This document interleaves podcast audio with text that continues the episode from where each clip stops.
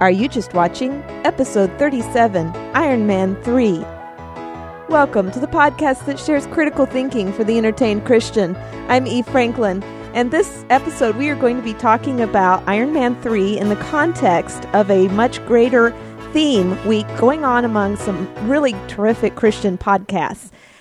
So you may be wondering, what is theme week? Well, I'm glad you asked. Cue the track.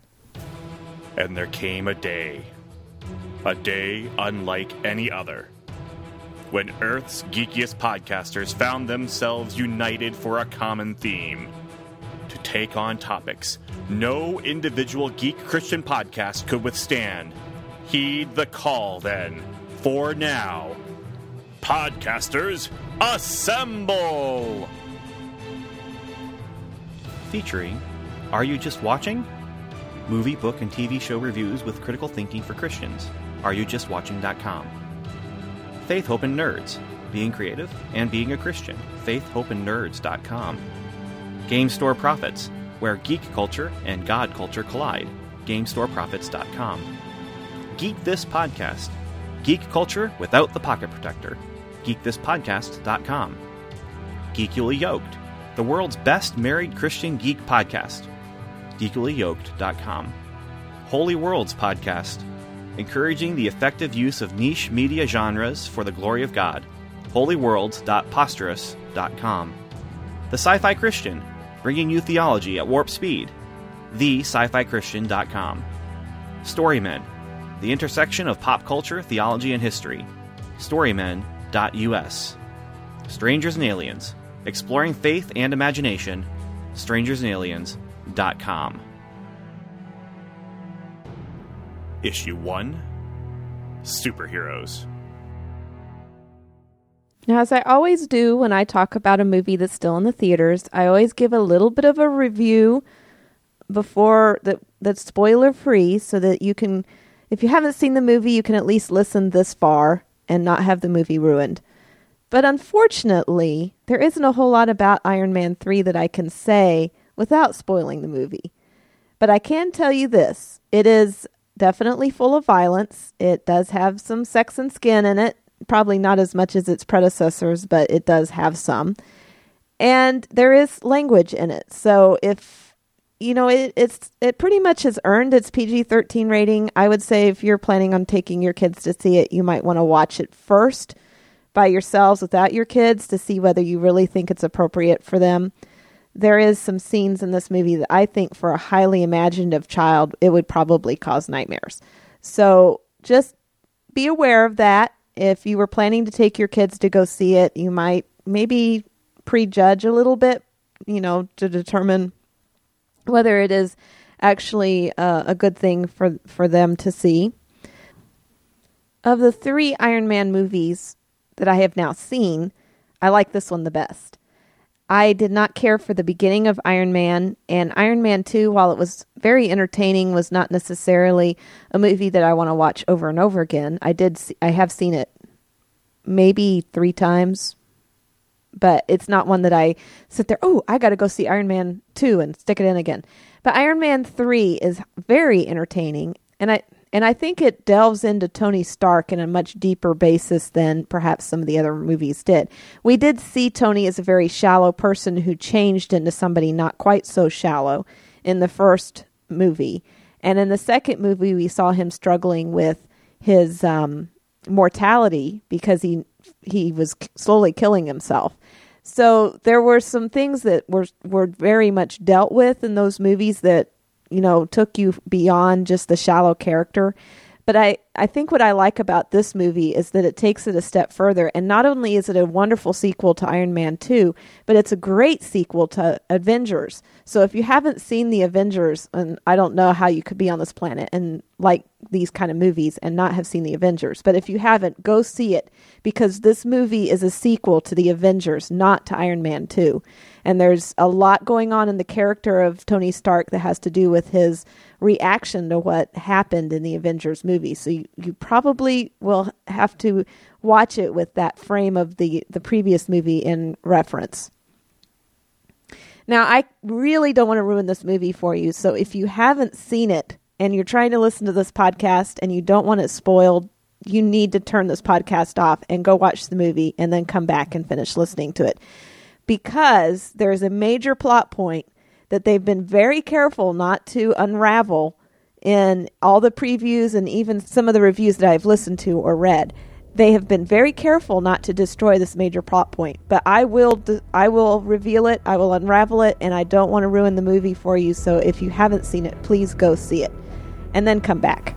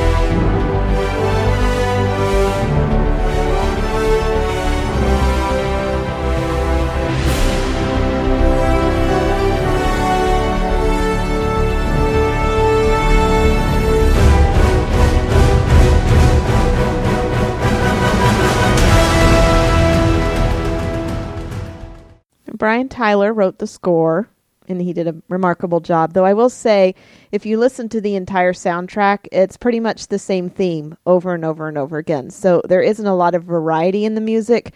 There's some quiet parts and there's some loud parts, but they're pretty much the same general theme over and over again. So if you get tired of themes, then you may not actually like the whole soundtrack. You might just get one piece off the soundtrack if you're a soundtrack collector. Because once you have one, you pretty much have the whole thing. But anyway, it's beautiful music. I've been listening to it a couple times uh, since going to see the movie, and I've I've really enjoyed it. It's it's even a little fun to go walking to because it's got some good beat to it.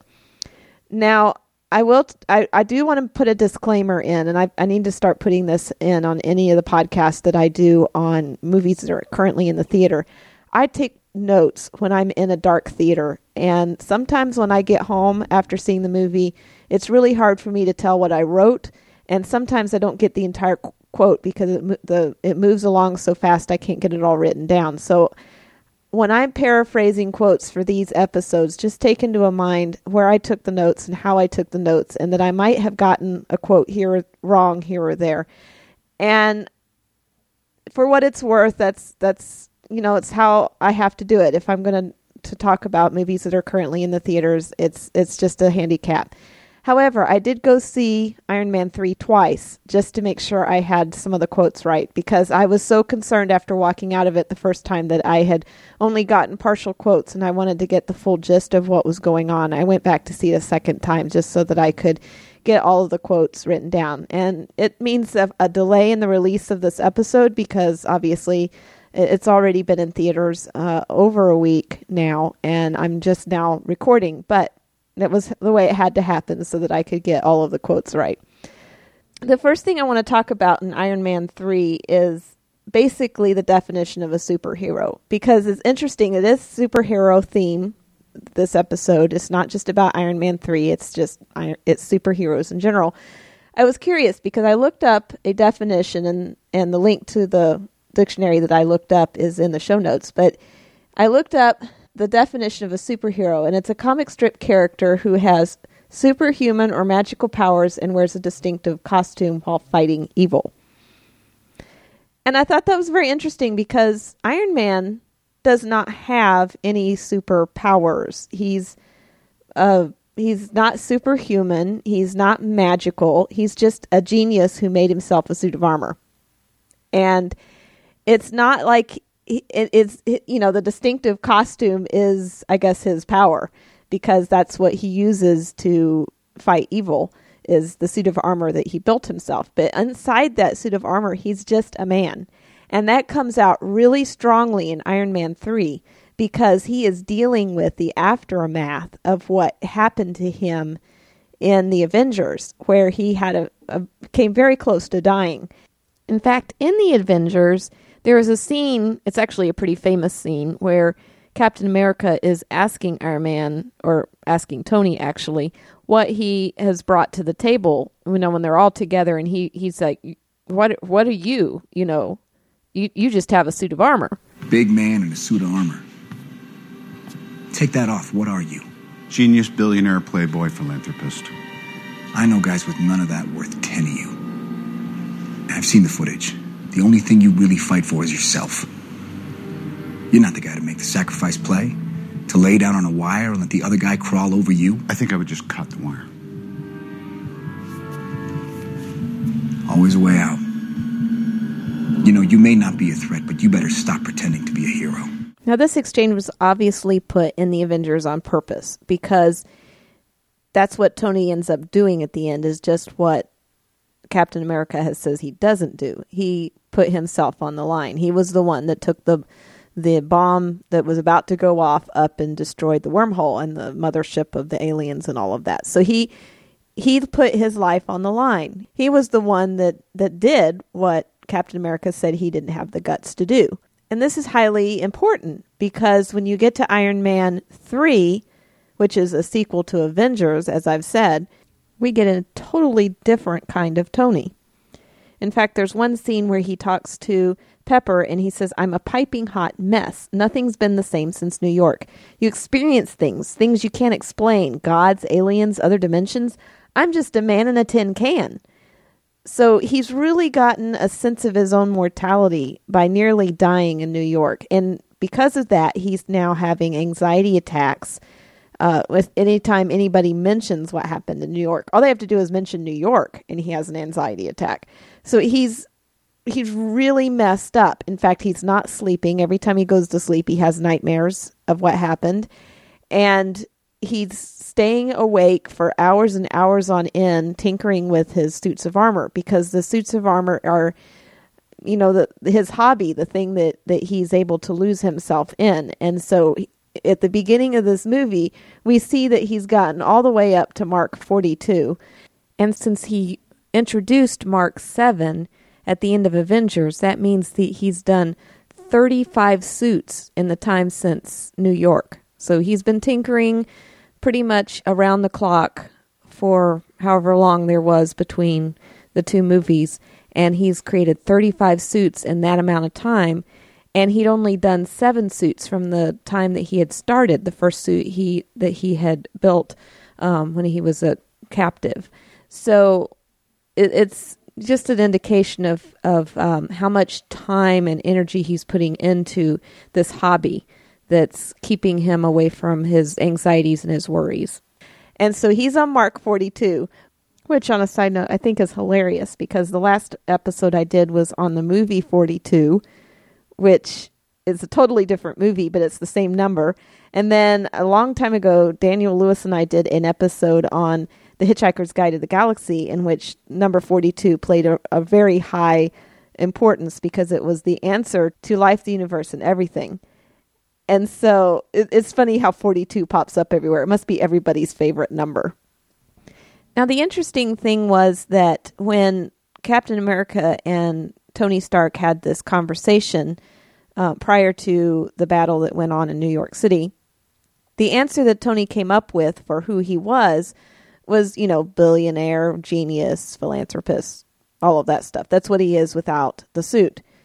But in this movie, he's struggling with it a little bit, coming up with answers to who he is. And I think that that is part of the identity crisis that he's going through because he loses a lot of the things that he identifies himself. He's he loses his house, he loses access, I would assume, to a good bit of his money and, and prestige and identity because he's issued a personal challenge to a bad guy. And this is just another side note. I'm going off on a lot of bunny trails today, but if you're going to issue a challenge to a bad guy, don't give them your home address. Okay. He had everything at his house and he turns around and gives this really bad guy who's been like bombing places all over the world his home address. I, am not. I'm. I, I'm having a little problem finding where the genius part is because that was not really smart. And he does apologize later to Pepper for it that it was really stupid of him to have done that and put her in danger And it wasn't just him that was in danger because of that. But anyway, that was a side note. It was a hilarious side note. But yeah, it was like, don't give him your home address. So he loses his house. I mean, everybody knows that it was in the trailer. Even if you haven't seen the movie and you're still listening to this podcast, having not seen the movie, you know that he loses his house because that's a significant part of the movie trailer. And he, the rest of the movie is him just making do with what he's got. And most of what he's got is his brains. That's all he's got left because he's he's got a suit that's broken and not charged up and because he's the suit is his only access to Jarvis, he's even lost Jarvis's aid in being able to help him solve problems. Because in the past Jarvis I, I would assume that he invented Jarvis, so Jarvis is an extension of him, but in the end it's it's an artificial intelligence that fills in the gaps for him that does a lot of the calculations and and everything so that he doesn't have to do it himself. So without Jarvis, now he has to do everything himself instead of relying on Jarvis to design things or or come up with things for him. Now when he he limps into this little town in the middle of Tennessee and you have to have seen the movie to understand why he's in Tennessee. And I'm it's not important to what I'm talking about, so I'm not going to explain it. So just go see the movie. But he's in Tennessee and he goes into this he he breaks into this garage it looks like or workshop and this little kid stumbles in on him and they have this conversation and he the kid obviously wants to know who he is because he's like on his personal property and he just steps aside and shows him the suit which he's not in at the time because it's it's kind of drained and not working at the moment and so the kid is like, Well, that's Iron Man. And he's like, Well, technically, I'm Iron Man. And then he, they exchange who they are. I mean, the little kid identifies himself as Harvey. And he says, And who are you? And Tony says, um, The mechanic, Tony. So instead of referring to himself as Iron Man, he's now referring to himself as the mechanic. And that actually continues through a good bit of the movie where he's just the mechanic and he's because he no longer has his suit he he can't keep that identity as iron man. It's like he lost it because he's not in the suit so therefore he is not iron man. He is now the mechanic because he fixes things. And so it's actually my favorite part of the movie because one of my favorite TV shows growing up was MacGyver. And if any of you have have remember MacGyver or were uh, alive when MacGyver was on or have watched reruns of it um, in this day and age, you'll know that the thing about MacGyver that was so cool was that he could make everything that was around him work. He thought on his feet. He didn't take weapons into a battle. He just used whatever was available, and he would make bombs out of chemicals in your kitchen and and all kinds of fun little knickknacks. And I mean, he was like a super spy with none of the gadgets because he made them on the go. Whenever he needed something, he made it. And that's what Tony Stark becomes in this movie. It's like a, a little smidgen of MacGyver in the middle of Iron Man 3. And I think that's one of the reasons why I li- ended up liking this movie more than the other three because I liked that about Tony, that he could think on his feet when he absolutely had to. And he didn't need all of his little toys, he could just use whatever was available. And this seems to have been a growing part for Tony because when you get to the end of the movie, he has stripped himself of all of the Iron Man facade. He's destroyed all of his suits. His house is gone. He's he's just himself. And he he makes this statement. He says, "My armor was never a distraction or a hobby. It was a cocoon. But I'm a changed man. They can take away my house, my tricks, and my toys, but one thing they can't take away from me. I am Iron Man." And that's the way the movie ends. So he's solved his identity crisis. He no longer has to uh, struggle with answering the question, Who are you? when he's without his armor because he's no longer identifying the armor as being Iron Man or himself in the armor as Iron Man. He is now Iron Man without the cocoon of his or the protection of his suits. And so he solved that crisis. He he came to an understanding of who he was. Now, to pull a little Christianity into this, because that's kind of the point of this podcast, is to do a little Christian critical thinking. the the reiteration over and over again in this movie that he was a changed man because it came at the beginning as well when he was doing a flashback back to his Playboy days in 1999 um, when when he makes that transition from talking about that time to the present he says but I'm a changed man. And he says you you know who I was. You know who well you know who I am. And then he says I'm a changed man. And I kept thinking this emphasis on being changed and, and having a change really talks about to a Christian the the before and after of being saved. Because it says in in uh, 2 Corinthians 5:17 therefore if anyone is in Christ he is a new creation the old has passed away behold the new has come and that is the kind of transformational power that Christ has on us that we we become somebody completely different than we were before we were saved. There there's a distinct before and after.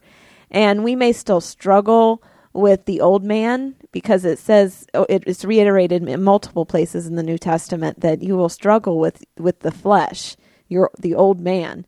But in Christ, when we have the Holy Spirit, we have the power to put aside that old man and find identity in Christ. And that is the, our salvation is our identity in Christ. Now, of course, Tony is a superhero in this movie, and to have a superhero, you have to have evil. Go back back going back to the definition that I presented earlier.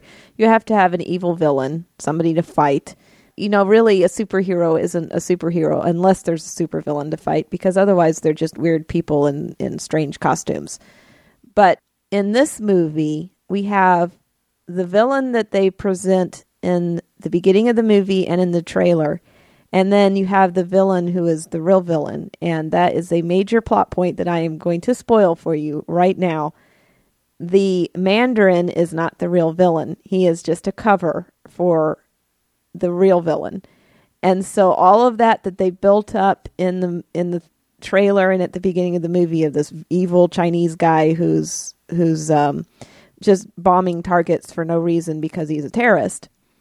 Well, he's not really a terrorist. He's really just a, um, a actor who's playing a part to cover up some accidental explosions.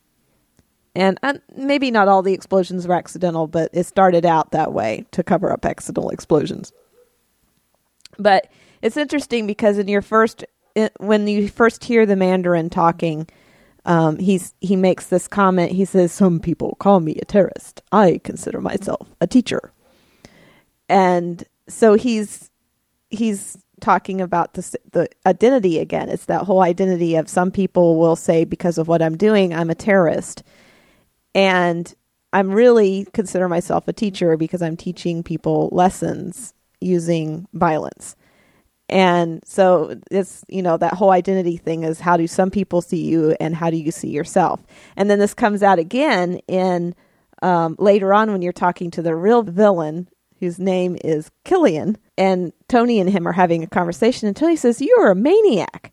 And he says, No, I am I'm a visionary. I own a maniac. And so it's um another situation where Tony sees him, and well, probably most people would see him as being a maniac, but he sees himself as a visionary because he's introducing a new technology to the world. And so that makes him a visionary.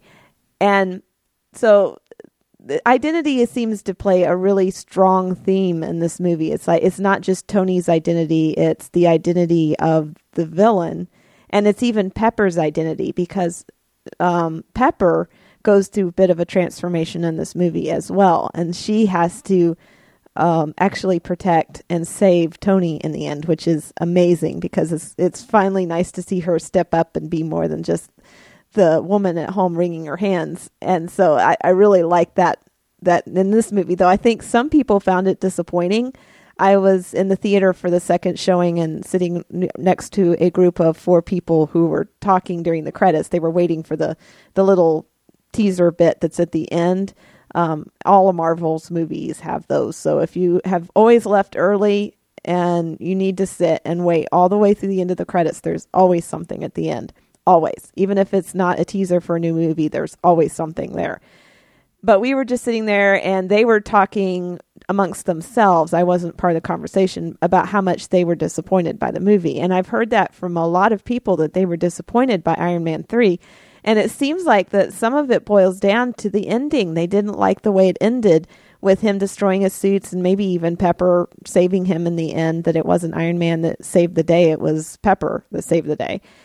And I just I don't know. I, I to me the ending was satisfying. So I don't I don't know why people found that um, not a good ending. If if you yourself didn't like it, I do encourage you to come and give me some feedback as to why you didn't like the ending of Iron Man 3.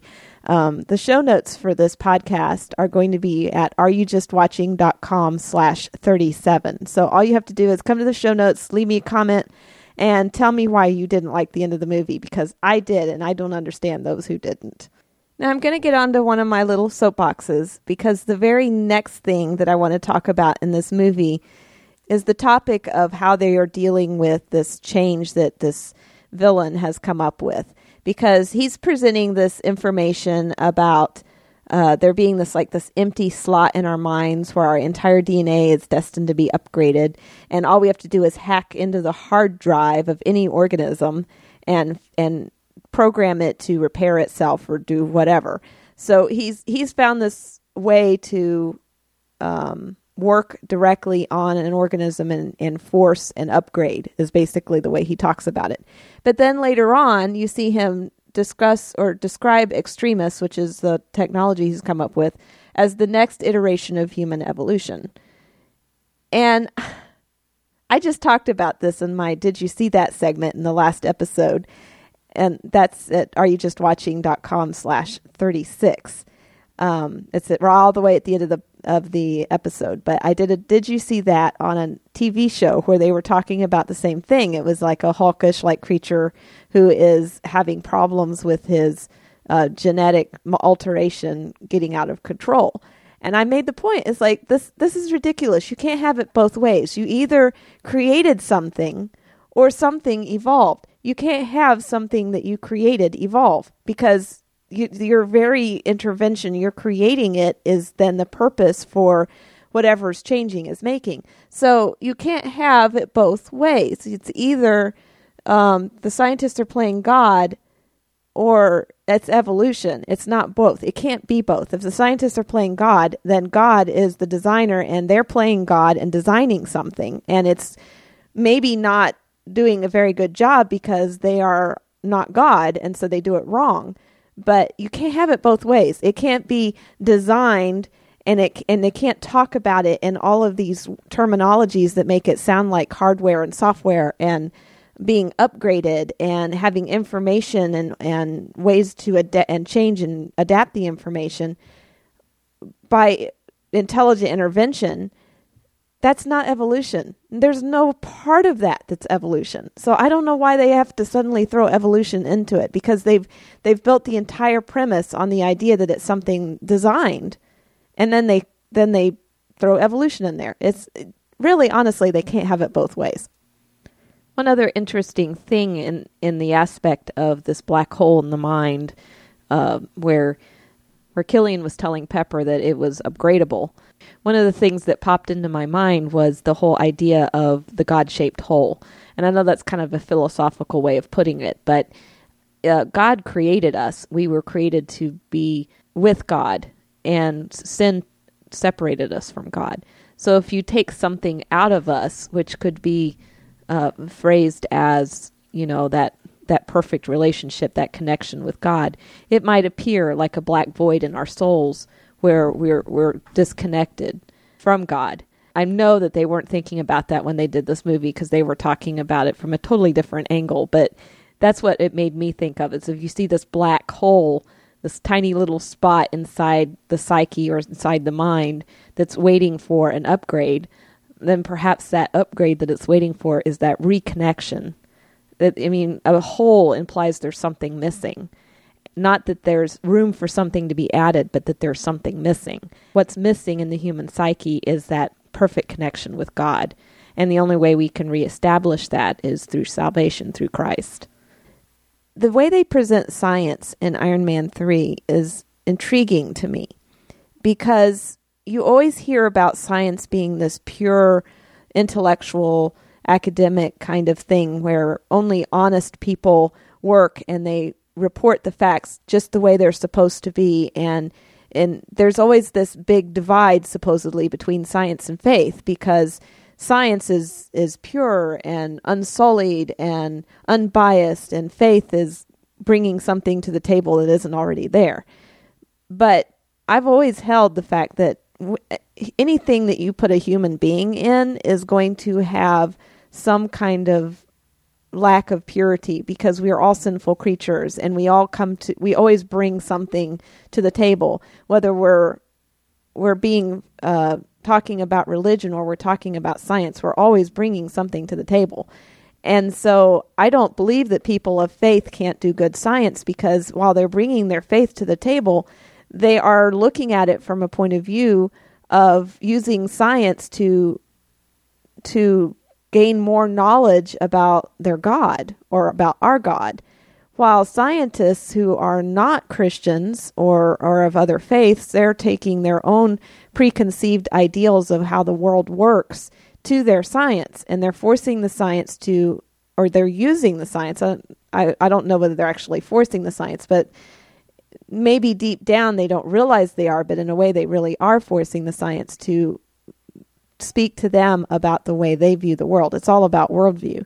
And it comes out in Iron Man 3 because he's talking to Maya, who is the inventor of the extremis uh, stuff that they're talking about in here. And she, actually, it's um, Pepper that's talking to her. And she makes the comment, she's like, What happened? We all begin wide eyed, pure science, and then obsession sets in, and you look up, you're a long way from shore. And then later, Tony is talking to Maya, and she she makes the comment. She says, "Extremis is practically stable." Um, and then they have a little conversation about why it isn't. And then she asks him to help her fix it. And he says, "Well, you took his card," talking about uh, Killian, and she says, "No, I took his money." And he comes back, or Tony comes back and says, "You used to have a moral psychology. You used to have ideals. I get to wake up with someone who still has their soul."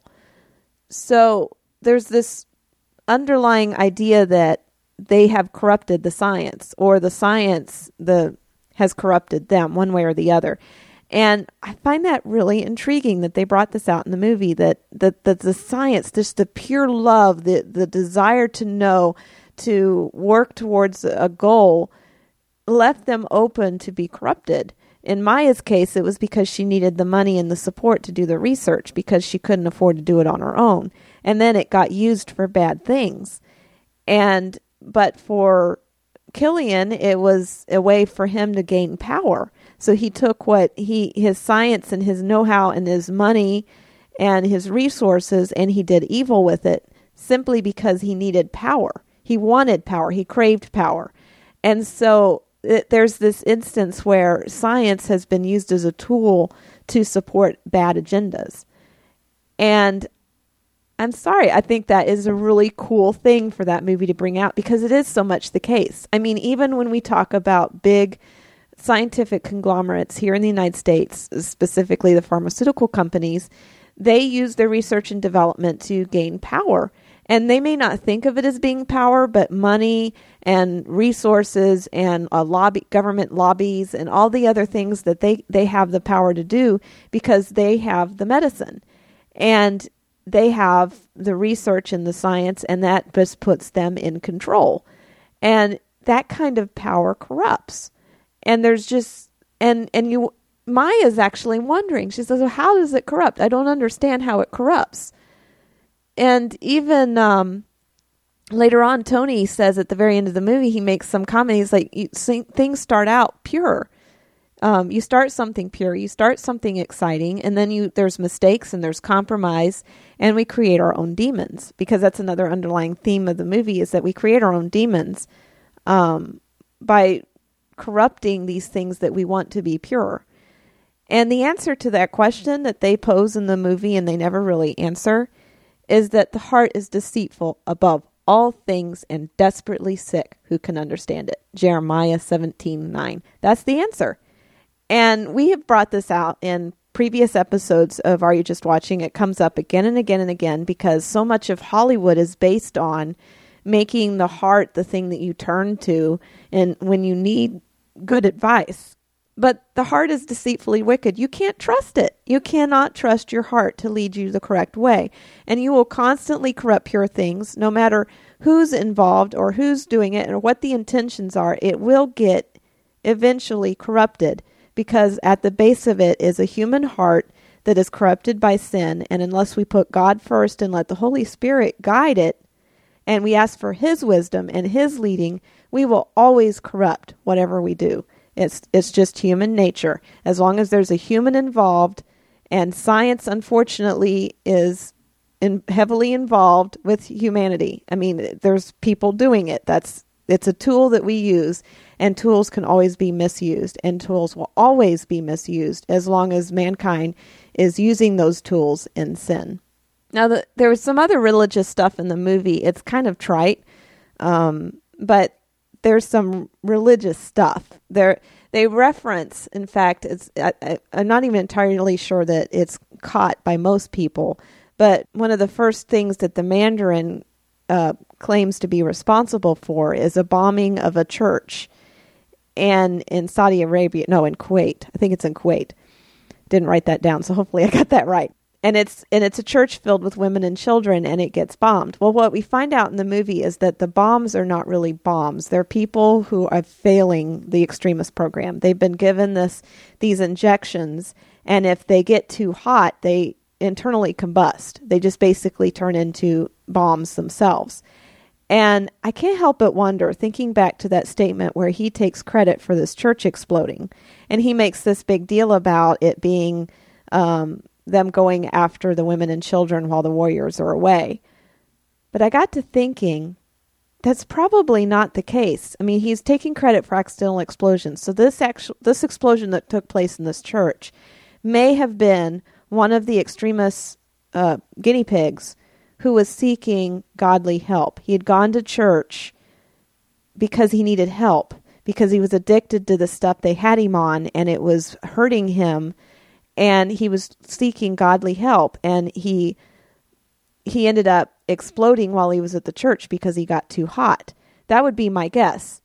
And it's not really said that way anyway in the movie but i think that that's an important point that it was somebody who was seeking spiritual help um, that exploded in a church and took out other innocent people. And it, i drew that out because where would you go if you're in desperate need of help the best place to go is a church. Because even if you die in this life, if you've made yourself right with God, then you have hope of something that comes after. And while it's a sad occurrence that a church was was destroyed with with, families in it, um, that was one of the things that I thought of just in that one mention of that incident. Now, one of the other Extremis explosions, the one that Tony is investigating in Tennessee, happened prior to the Mandarin claim, taking claim for any of this stuff. And it was a soldier that they said suicided using a bomb, and he killed five other people. And when Tony looks at the site, you see the the silhouettes of five people on the walls, kind of le- left in black charcoal, and they're like shadows left behind. And he's talking to Harvey, the little boy that's helping him, and Harvey says that it's kind of like a a, a little story that they tell in the area that that the shadows are the souls that went to heaven. It's what they leave behind when they go to heaven. And that there were only five because the sixth person, the bomber, didn't go to heaven. He went to hell. And so he didn't get a shadow. And it, it's kind of a a little weird to to put that into terminology that way. Obviously, it was a story they used to explain that there were only five shadows, not understanding that the reason there wasn't a sixth one was because the bomb bomber himself was the bomb, and so there was nothing left over of him. He literally incinerated. But trying to come up with an, a way of explaining the shadows, I guess, telling kids that the shadows are the people who went to heaven, but we we know that that's not how people are determined whether or not they go to heaven. I mean, the bomber may have had the best intentions in the world. We don't know. I mean, he he was a tool. He was he was being a weapon used in somebody else's hands. Um, he didn't really have a choice. In fact, there was probably um, what they showed the one other guy that they showed explode, he was probably pleading for help, somebody to stop it. Um, so he may have been in a, in a state of repentance at the time that he died. And we look at scripture, we know that the only way to heaven is repentance because we we are all sinners and we are none of us are worthy of heaven. And it's only through the blood of Christ, the blood of Jesus Christ, um, where he paid for our sin on the cross and then conquered death by rising from the dead. It's only through that that we have any hope of heaven because we are caught, if we are caught at any moment of our lives um, with death and we're not prepared, we have not um, made right, made ourselves right with God and, and accepted that free gift of salvation, then we are not ready. So there might have been five people that that died in addition to the bomber, but we don't know the condition of their souls. The bomber may have been one of the ones that was in repentance at that time, and while we don't really know what happened with the other five, so it, it's it's kind of a spiritual myth, and it really doesn't make any sense. But it's a, something that they would probably have told kids to comfort them uh, after a, such a horrible act of terrorism. Now, one of the other couple little things that were mentioned, Tony at one point says the Mandarin talks like a Baptist pastor um, or Bas- Baptist preacher. I go to a Baptist church. I can tell you the Mandarin doesn't talk like a Baptist preacher. But I think what he was talking about was the the fact that they he would make comments um, that just seemed to meander and, and make no sense. He was like teaching using um, parables or stories and trying to make his point without just saying it. He wasn't didn't come out and and be blunt about what he was trying to say. He would always talk around it. Um, I think part of that was because it was live theater for the guy who was playing the Mandarin.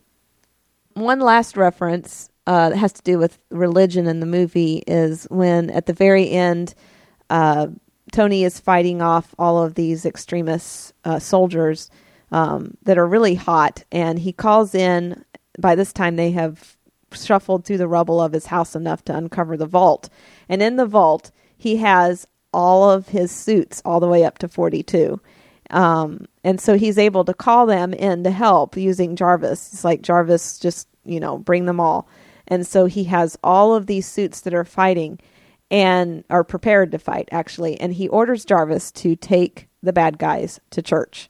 I'm assuming that's some kind of slang for let's let's end them, let's destroy them. I don't know exactly where that came from, and I, I think it's actually a bad use of the phrase take them to church when you're talking about killing a bunch of people. It was just a very obvious line. Now, one last thing that is in Iron Man 3 that it doesn't really appear in any of the other Marvel movies that I can think of really is this little boy Harvey and the interaction between him and Tony Stark it's it's interesting because we've never seen Tony as a father figure. He's always been very much a playboy. And in the past movies, he's been dealing with issues left over from having his father die when he was still pretty young and never having a- been able to develop a, a strong relationship with his own father, who was always busy and never had time for him. And now, when Tony is severed from his identity as Iron Man, he comes upon this little boy who's actually pretty intelligent.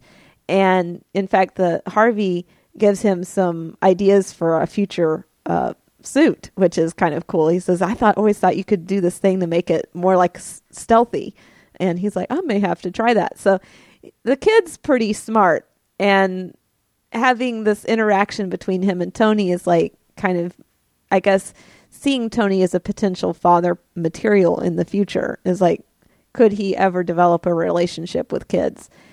And it's interesting because Harvey, when he asks Harvey where everybody is, Harvey says, Well, mom just left for the diner. Dad went to get scratchers. I guess he must have won. He never came back. That was six years ago. And Tony's response to that was, Dad's leave. No need to get a pussy about it.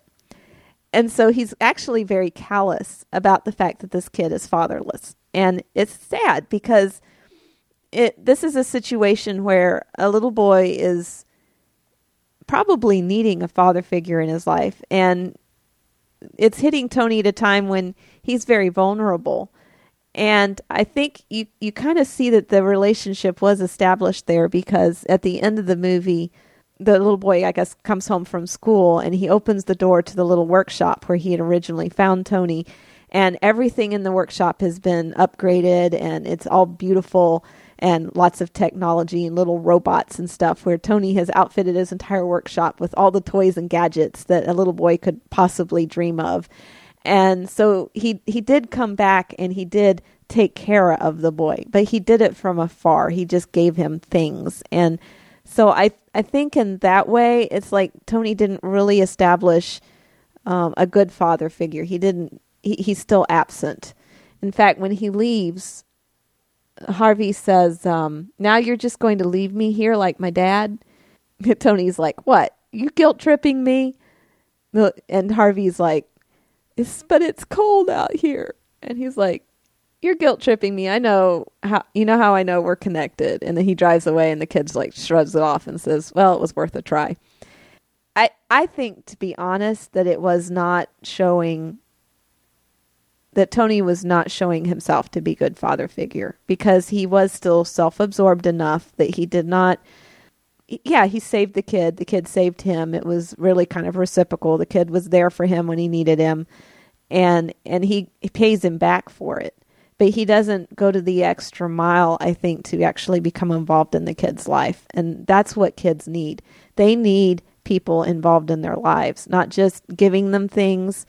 A house is good at you know shelter, food, the the basic necessities are what all kids need, but they really need the attention of the important adults in their lives to have influence on them. And it's interesting because I, I kind of harped on this a little bit in talking about the movie 42 because that really came out in that movie as well with the um, the little boys that were watching the uh, adults in their lives. Now in um, Ephesians, is actually kind of reiterated in a couple places throughout the New Testament, but um, in Ephesians 6 4, it says, Fathers, do not provoke your children to anger, but bring them up in the discipline and instruction of the Lord. And I just want to reiterate the fact that as father figures, it's not enough to give children things.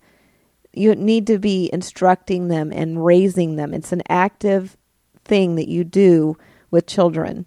You don't just give them the things they need the necessities and then go to work and just leave them. You you have to be active in their lives and be an influence. In fact, so a lot of studies that are coming out now with all of the um, single parent families, where with most of them being single mothers, that the they're coming up with a lot of studies now showing how much how damaging that is to children raised in a one parent home where they don't have a good father figure in their life. And I think, in fact, there's a lot of connection to the way our society is crumbling. Um, that we have so many children that were being raised in, by their moms, and not saying that they don't need moms. They need moms too. They need two parent families. They need a mom who is is nurturing them, and they need a father who is instructing them. And that that's so important. It's so important that um, these children be raised in good, stable homes with both a mother and a father. And so it was interesting that there was so much emphasis on this child in Iron Man 3 and I know that the rumor is that this is the last of the Iron Man movies. I mean, there's only so many Iron Man movies they can make, and I don't even know whether Iron Man is going to show up in the next Avengers movie. That's um has not been I haven't seen that uh, stated anywhere. And this movie really felt like the way it ended, the way it credits at the end, they kind of flashed back to all three movies. I, it just felt like it was very final. Like this was the end of the franchise. And so I don't know whether we'll see any more Iron Man movies. It would be interesting to see whether there would ever be uh, more of a relationship between Tony Stark and Harvey. That just it, it was a very cute interplay and a valuable interplay and it would it would be nice to see something happen with that but i don't know that we will. Before i close this topic on iron man i want to harken back just a little bit to our original discussion on what is a superhero because this is the geek christian podcasters theme week and our topic is superheroes. And i discussed at the beginning how Tony Stark doesn't necessarily fulfill all the requirements of a superhero because he's not magical, he's not supernatural. Uh, he has no special powers other than being really smart. And then I talked just briefly about the the par- portion where uh, Captain America was kind of ribbing him in the Avengers about not being the one to take the sacrificial play. And I, I think it's interesting because Captain America is the one character he, he has the best lines in Avenger in in several well, let me take that back. Tony Stark has some of the best lines in Avenger, but some of my favorite lines in the Avengers was Captain America's comments about uh, there only being one God and he doesn't dress like Thor. And so I I like Captain America in that movie. But this comment that he makes about being the one to, to make the sacrificial play, the one to, to lay down and protect his friends, um, giving his life for his friends, it, it's interesting because that really harkens back to the r- true supernatural hero, the true superhero in all of our lives, and that is Jesus Christ. Because he was the one that came, and I don't know about wearing a funny suit, but he definitely fought evil and he gave his life. He he was the one that made the sacrificial play. He he gave his life for us, all of us, so that we might be saved from our own sin. And he led a perfect life and he was God incarnate and he and he sacrificed his life for us. He he he bled out his his life um, to cover the horror of our sin and to make us to cleanse us from that sin. He was the only offering that would do that, and and so he he made that play. It says in um, Romans five six through eight, for while we were still weak, at the right time, Christ died for the ungodly. For one will scarcely die for a righteous person, though perhaps for a good person one would dare even to die. But God shows his love for us in that while we were still sinners, Christ died for us. So Christ, Jesus Christ, made the ultimate uh, was the ultimate superhero because he was the one that saved us from an eternity of separation from God.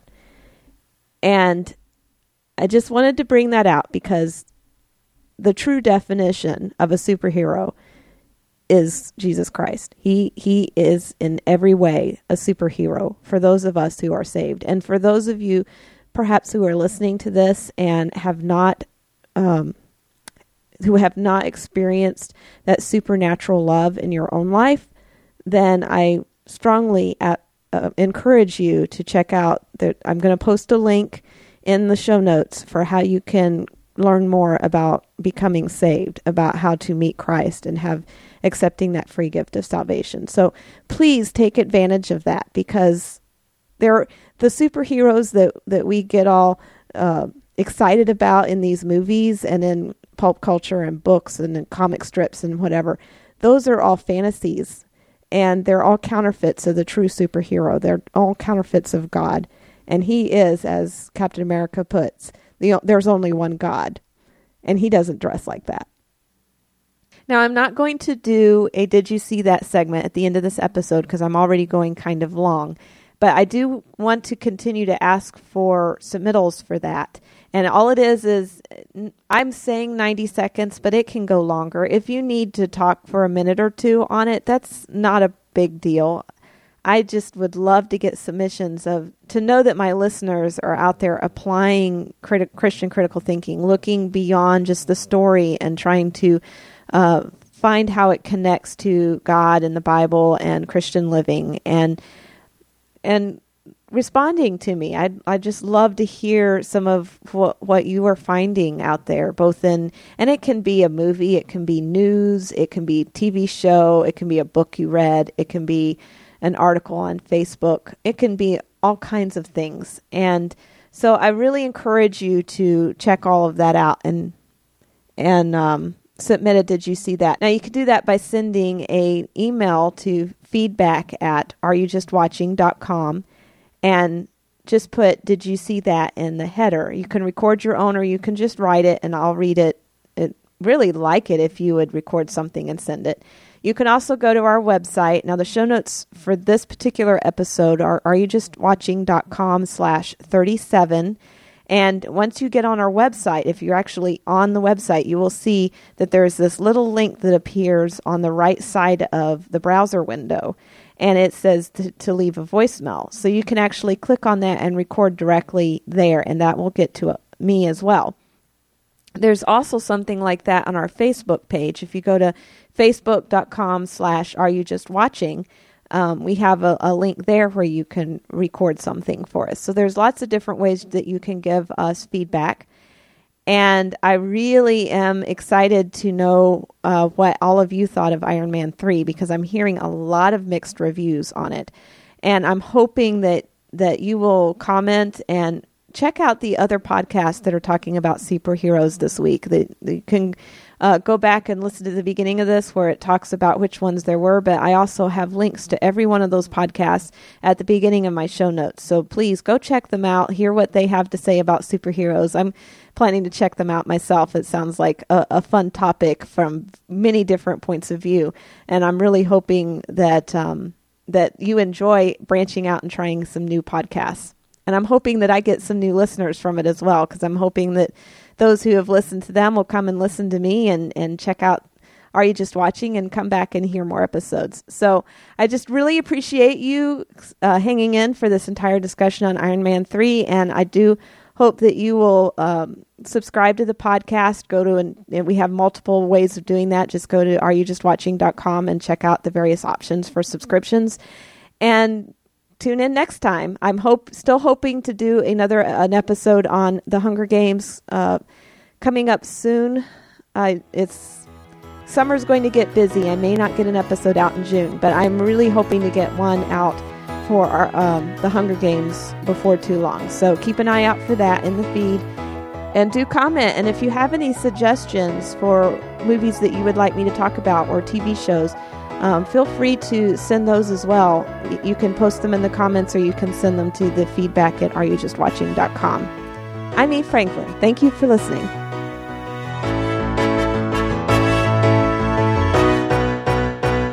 And don't just watch. Are You Just Watching is a proud member of the Noodle Mix Network at noodle.mx. Our opening vocal talent was thanks to Mariah. The theme song is used courtesy of Answers in Genesis. For more great podcasts like this one, visit the Noodle Mix Network at noodle.mx. That's noodle.mx.